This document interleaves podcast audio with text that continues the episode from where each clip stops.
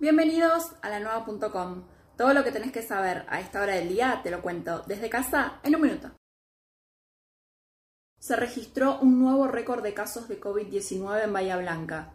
Confirmaron 76 contagios y 3 muertes en las últimas 24 horas. El jefe de Gabinete Nacional, Santiago Cafiero, habló sobre el conflicto entre la ciudad de Buenos Aires y el Gobierno Nacional y dijo que no se trata de fondos coparticipables, sino de nación.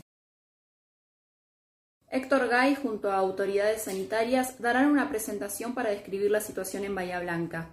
La idea es que el jefe comunal explique si la ciudad está en crisis o no. En la nueva.com, toda la información. Referentes del sector de refinerías aseguraron que la duración del paro dependerá de las empresas.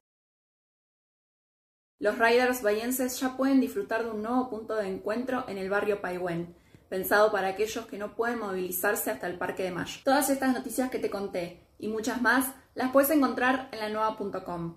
Y recordá que estamos en cuarentena. Quédate en tu casa, por tu bien y por el de todos.